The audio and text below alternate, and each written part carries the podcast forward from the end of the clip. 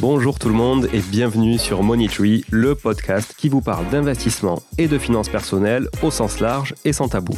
Je suis Julien Calamotte, investisseur passionné et auteur du livre à succès S'enrichir grâce à l'immobilier. J'avais envie de partager ma façon d'investir, forcément, mais également de découvrir avec vous de nouvelles façons de faire fructifier notre argent.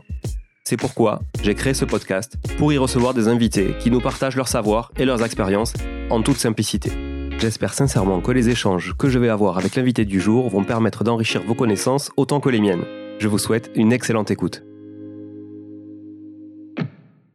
Bonjour à tous, bienvenue sur cette capsule solo, une capsule solo dans laquelle on va parler de pognon, de fric, de flouze, d'argent, de financement, de lever des fonds, d'emprunter, de s'endetter jusqu'au cou.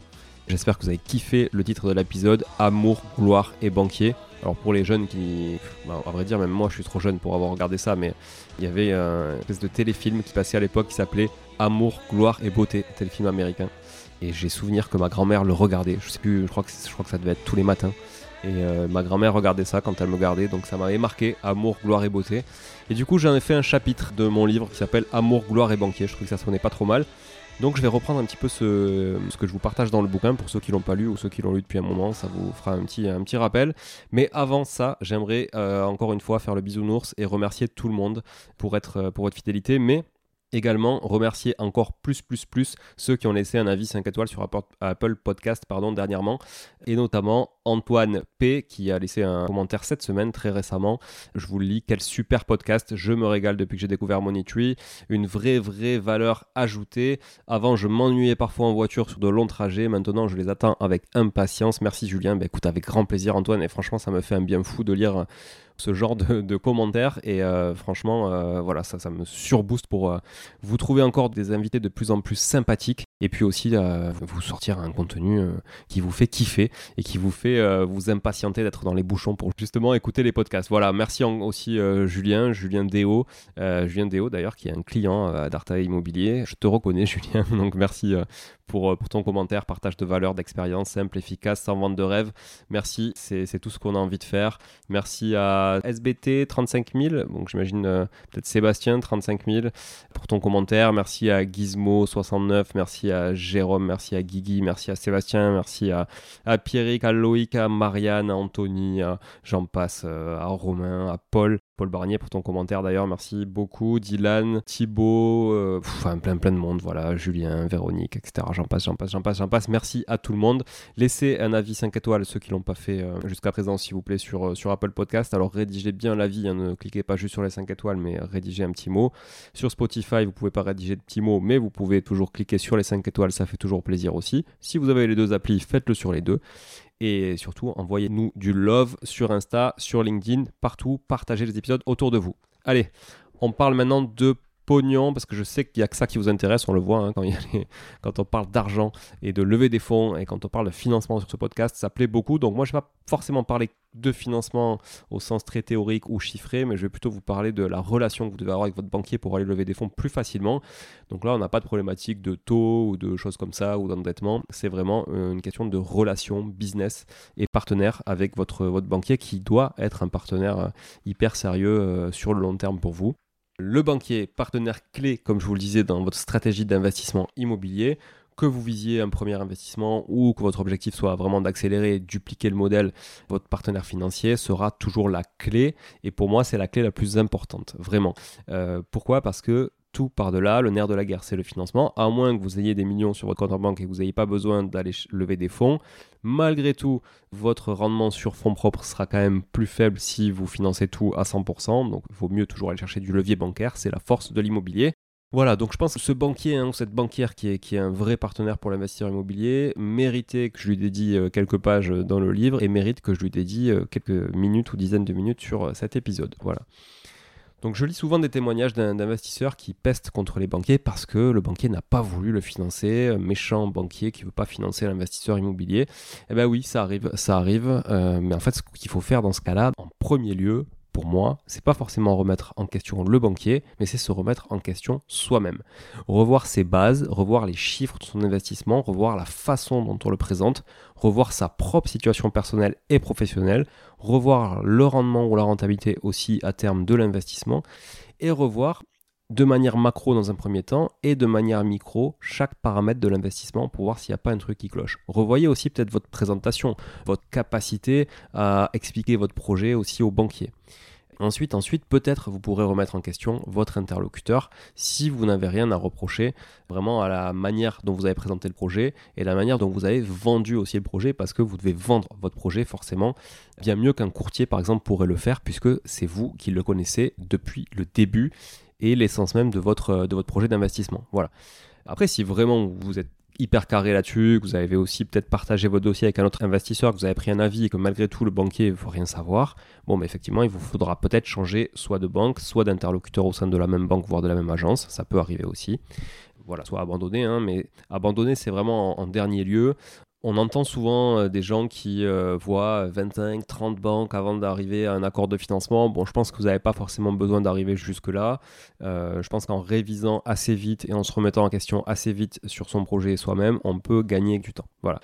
Donc, vous le savez, moi j'ai poussé bien des portes de banquiers, j'ai présenté bien des dossiers. Je me suis rapidement rendu compte qu'il y avait différents types de banquiers et que tous, tous, vraiment tous, ne pouvaient pas s'adapter à ma vision de l'investissement immobilier et à mon projet patrimonial comme je l'entendais ou comme vous, vous l'entendez à titre personnel, puisqu'on a tous aussi euh, des objectifs et des horizons d'investissement qui sont différents. Voilà.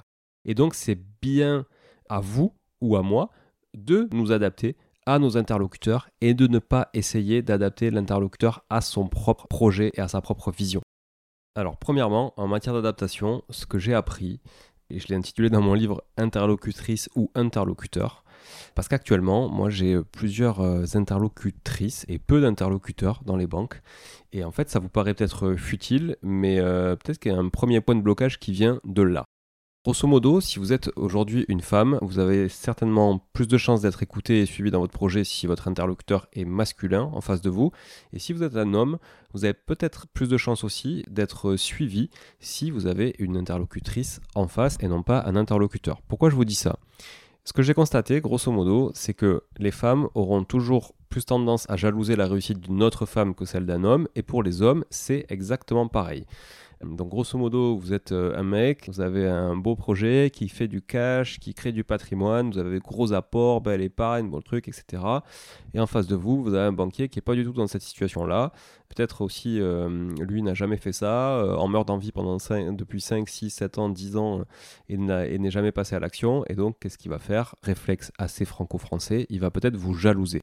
Si c'est une femme, en l'occurrence, elle vous jalousera certainement pas. Elle aura peut-être des éléments de comparaison autour d'elle, mais euh, ce sera beaucoup moins dans, la jalousie. Et si vous êtes une femme, c'est exactement pareil, à l'inverse.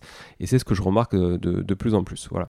Donc là encore, je pense que c'est à vous aussi de vous adapter et à vous, du coup, de voir euh, si vous pouvez trouver un interlocuteur ou une interlocutrice qui vous correspond.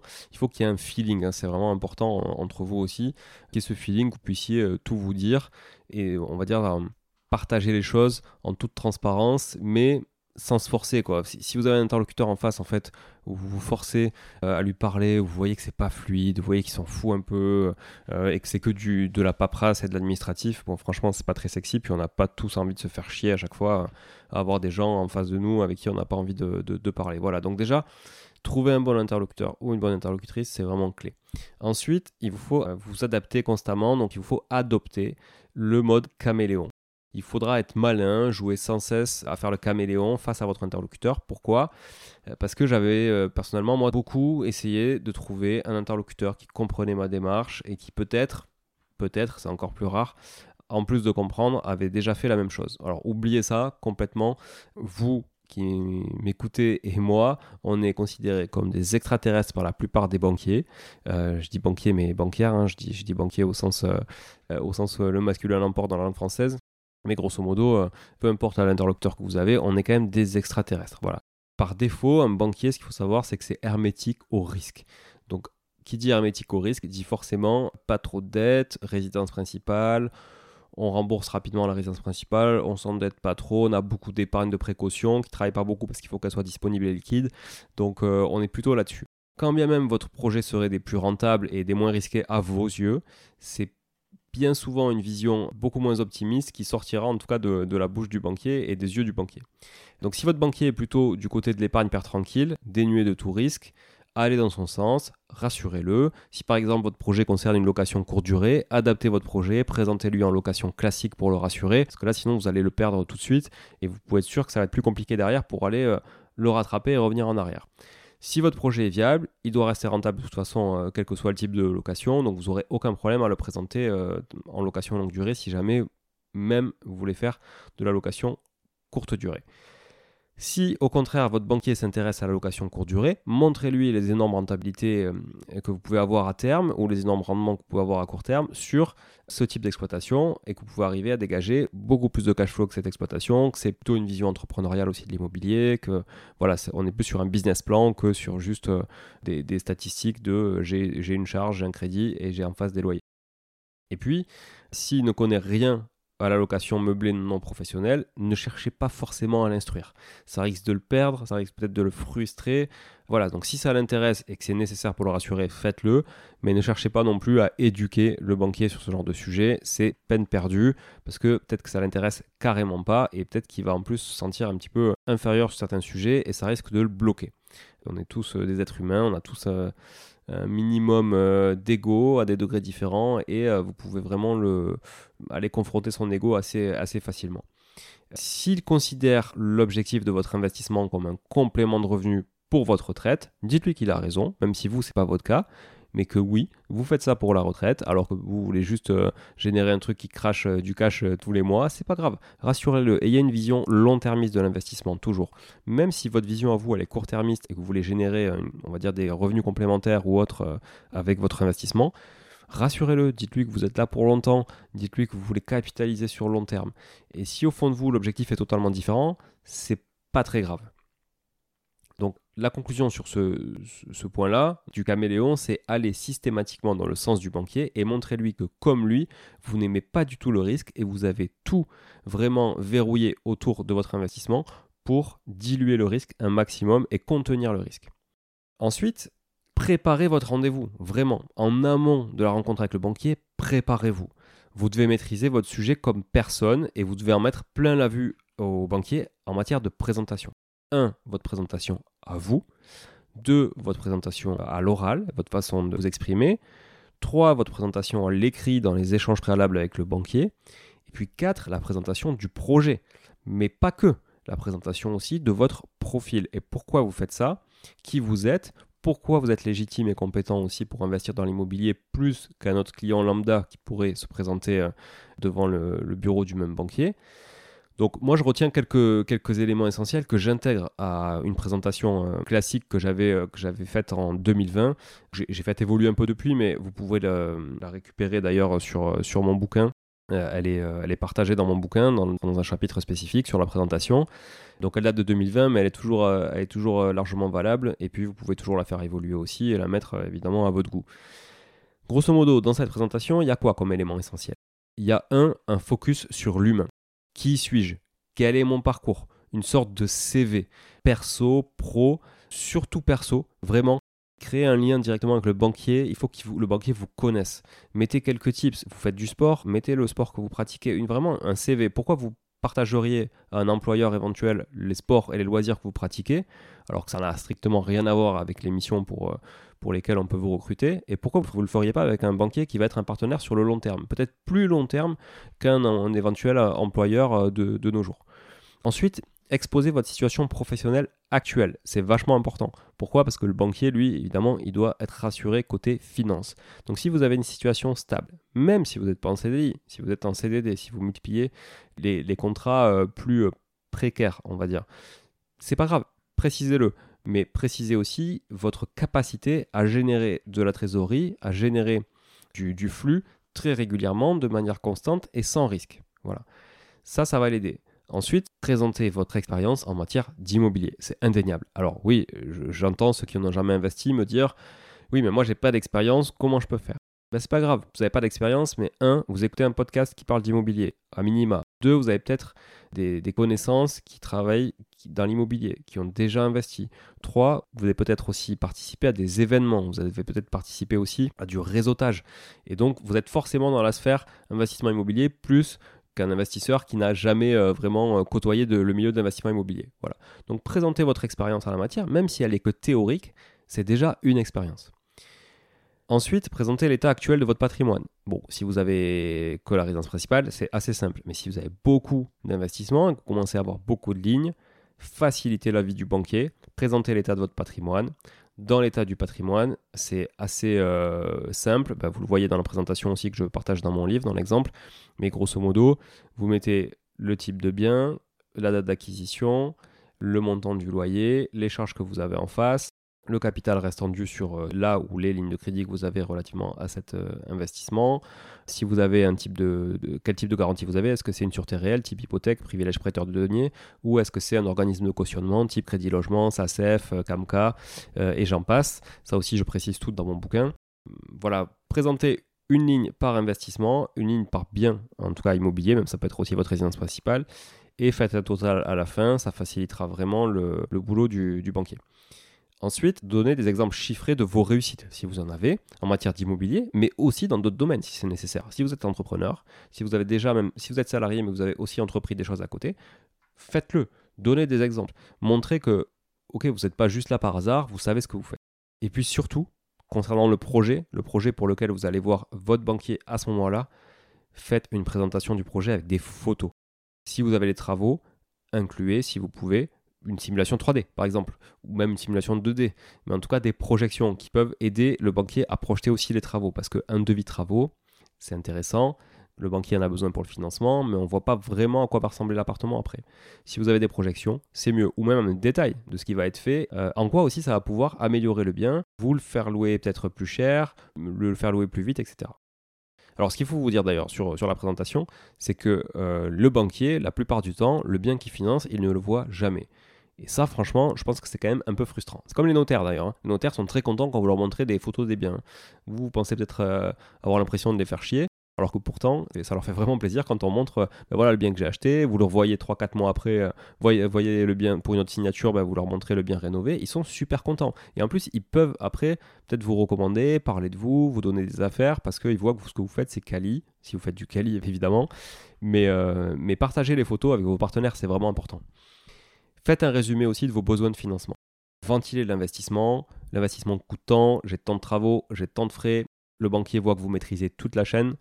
Et puis aussi, j'ai besoin de temps sur tant d'années parce que je ne veux pas dépasser telle mensualité pour que mon projet soit viable, pour que mon effort d'épargne soit viable euh, aussi euh, mensuellement, pour pas trop m'endetter. Vous avez deux variables hein, d'ajustement, c'est l'apport, euh, la durée, grosso modo, et, ça, ça va être une variable qui va faire que vous faites euh, soit du cash flow positif, soit de l'effort d'épargne, soit vous êtes en autofinancement, etc.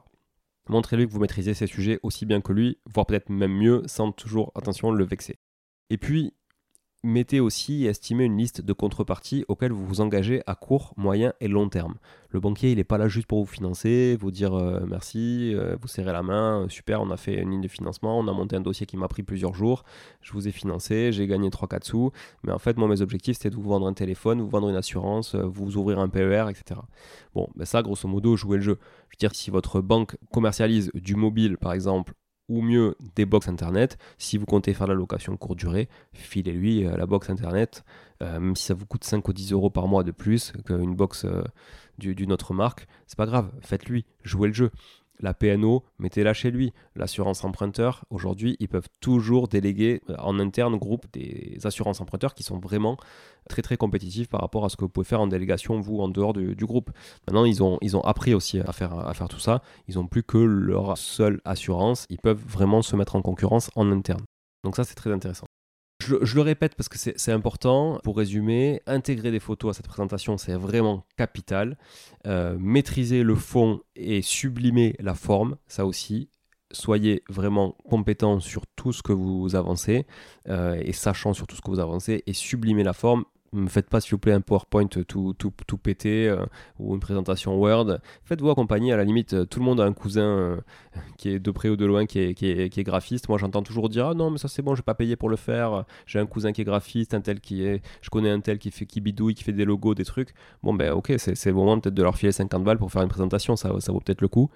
Et si vous maîtrisez le fond, que vous sublimez la forme, il y a de très fortes chances que votre banquier soit assez impressionné par votre maîtrise du sujet et donc vous fasse forcément entièrement confiance sur le sujet des contreparties. Donc comme je vous l'ai dit, pour moi, elles sont essentielles et c'est bien normal, chacun est là pour y trouver son compte. Vous avez vos objectifs. Le banquier, lui, ses objectifs à lui, ils sont dictés forcément par la maison mère. Ils ont tous des objectifs en matière de téléphonie, en matière, comme je disais, d'assurance, en matière d'ouverture de compte, en matière de flux, etc. Donc, peut-être, soyez aussi transparent avec lui. Qu'est-ce que vous attendez de, moi, qu'est-ce que moi je peux vous apporter, euh, comment je peux vous faire atteindre vos objectifs, comment je peux vous faire mieux vous sentir aussi euh, dans, votre poste et dans ce que vous devez atteindre à la fin de l'année? Le banquier, lui, il va forcément aussi pouvoir peut-être vous demander euh, plusieurs choses hein, en échange de l'acceptation du dossier sans que vous lui, tendiez la perche.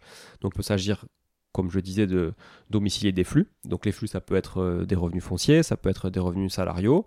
Évidemment, les revenus fonciers relatifs à l'investissement qu'on vous finance dans cette banque-là, c'est évident. Ça paraît évident. Hein, ne me les mettez pas ailleurs parce que là, pour le coup, vous allez péter toute la relation, c'est certain. Et puis, vous pouvez vous faire souscrire, comme je le disais, à diverses cartes bancaires aussi, ou à divers produits bancaires, tels qu'un livret d'épargne, une assurance vie, un PEA, un compte titre, euh, ou tout autre support rémunérateur pour une banque qui serait peut-être plus rémunérateur aussi qu'un crédit. Vous pouvez être aussi assez volage hein, sur un crédit, puisqu'au bout de 2-3 ans, vous pouvez partir, aller renégocier un taux ailleurs, etc., des meilleures conditions. Et donc, du coup, euh, ils n'auront pas forcément beaucoup gagné leur vie.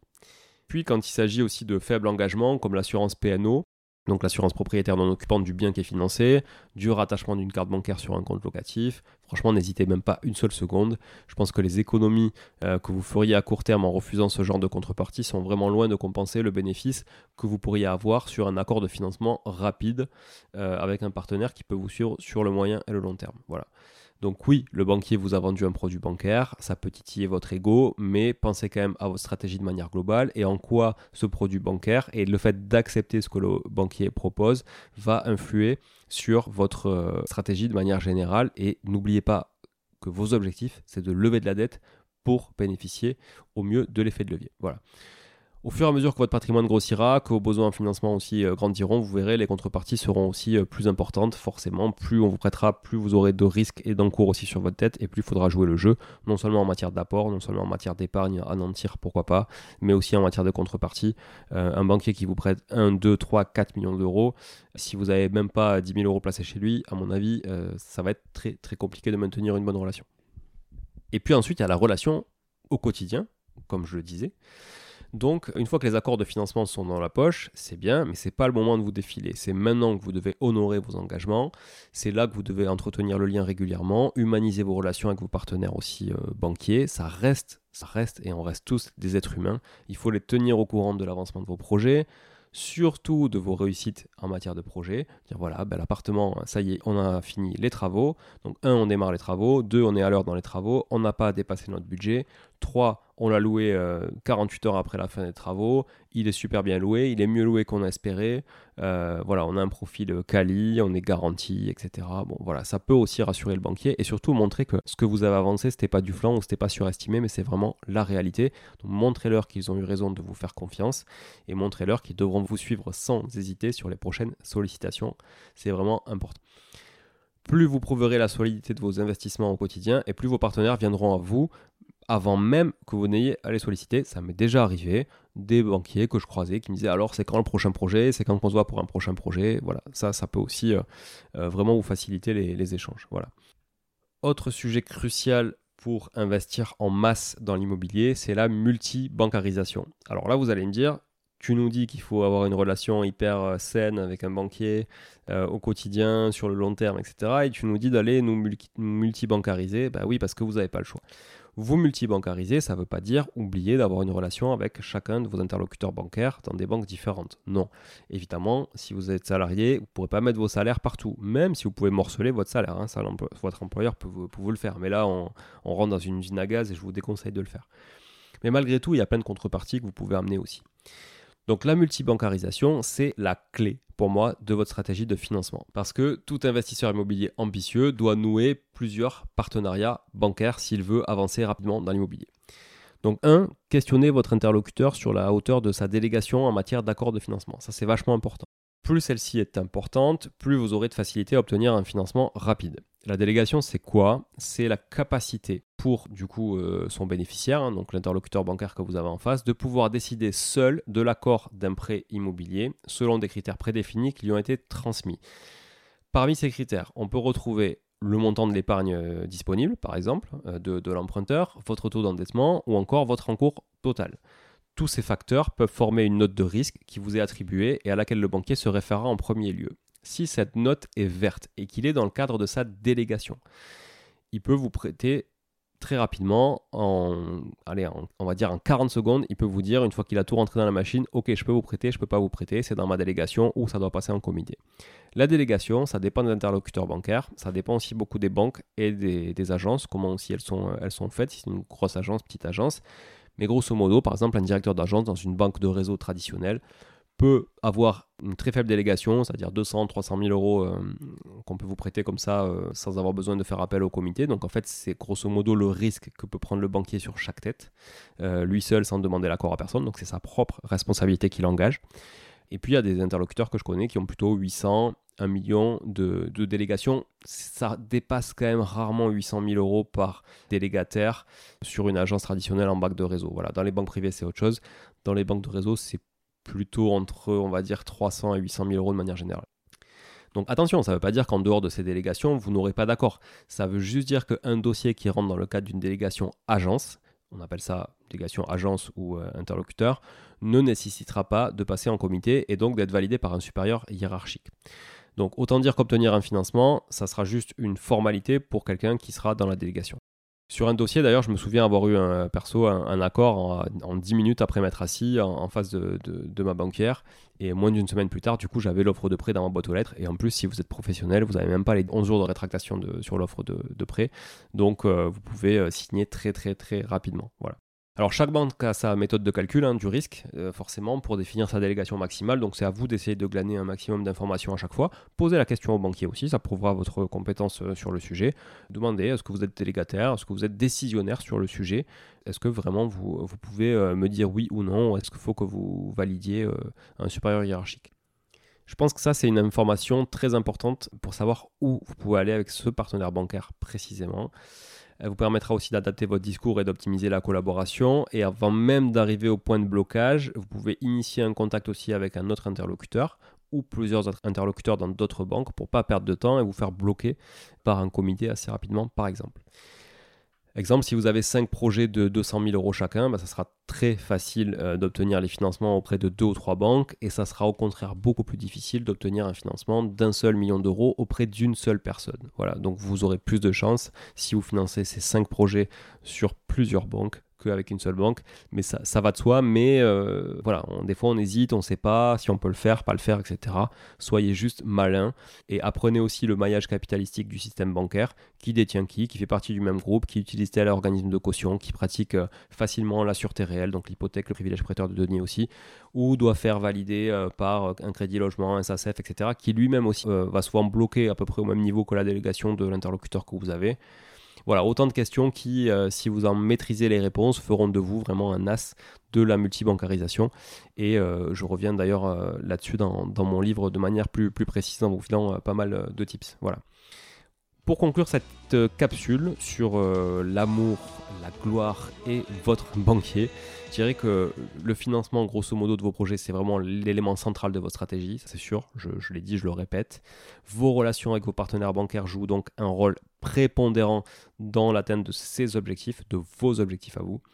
Sans effet de levier, vous n'avez aucune possibilité de démultiplier les opportunités de développement, ça c'est sûr. Votre patrimoine du coup ben, serait un petit peu euh, à l'arrêt, le développement de votre patrimoine serait à l'arrêt sans l'effet de levier, et votre enrichissement à moyen et à long terme aussi. Donc choisissez bien vos partenaires bancaires en fonction, un, de leurs compétences, mais aussi, et j'y tiens, de votre feeling et votre intuition avec la personne que vous avez en face. Adaptez-vous à leur profil. Prenez soin d'entretenir des relations saines qui les mettront de plus en plus en confiance. Et surtout, surtout, ne vous contentez pas d'un seul partenaire bancaire si vous voulez vraiment booster votre patrimoine en matière d'immobilier. Et la diversification, elle est donc tout aussi valable dans ce domaine en matière de financement. N'hésitez pas également comme moi à initier des contacts avec de nouveaux interlocuteurs dans des banques avec lesquelles vous ne travaillez pas encore pour le moment, mais qui comprennent parfaitement votre vision des choses et seront prêts à vous aider pour de futurs projets au moment venu. C'est-à-dire qu'on n'attendait pas d'avoir un compromis signé, un refus, deux refus, trois refus avec vos interlocuteurs habituels pour aller voir d'autres interlocuteurs commencer à rencontrer des banques en expliquant qui vous êtes, envoyer une présentation de vous par mail, des projets que vous avez déjà faits, et puis le jour où vous avez un projet, vous savez que vous pouvez peut-être compter sur eux, la relation a déjà été faite, euh, il y a un premier contact, vous savez si déjà vous avez un feeling ou pas de feeling, si vous n'en avez pas, vous vous barrez et vous avez déjà économisé du temps et vous êtes prêt. Voilà. J'en ai fini pour, euh, pour cette capsule. J'espère que ça vous a plu, que vous y voyez plus clair aussi pour entretenir une relation avec euh, vos banquiers. Après, on a tous des façons différentes, évidemment, de voir, euh, les choses avec ces interlocuteurs là qui sont vraiment cruciaux pour, pour le développement de notre patrimoine à tous. Merci encore d'être là. On se retrouve mercredi pour un épisode sur l'immobilier et on traitera de de sujets euh, toujours aussi croustillants. Voilà. Merci encore, merci. Je vous dis euh, à mercredi et euh, à dimanche prochain pour une autre capsule. Ciao, ciao. Bon, si vous êtes là, c'est que vous avez écouté jusqu'au bout et a priori, l'épisode vous a plu. Si c'est bien le cas, n'hésitez pas à le partager autour de vous. Notez ce podcast sur Apple Podcast et Spotify en laissant un commentaire 5 étoiles. Je ne vous le répéterai jamais assez, mais c'est grâce à vous que ce podcast vit aujourd'hui et peut continuer de vivre en vous proposant un contenu toujours plus qualitatif. Merci encore, je vous retrouve très vite sur un nouvel épisode de Money Tree. En attendant, je vous souhaite la meilleure des réussites dans vos projets et un bon enrichissement. À très bientôt.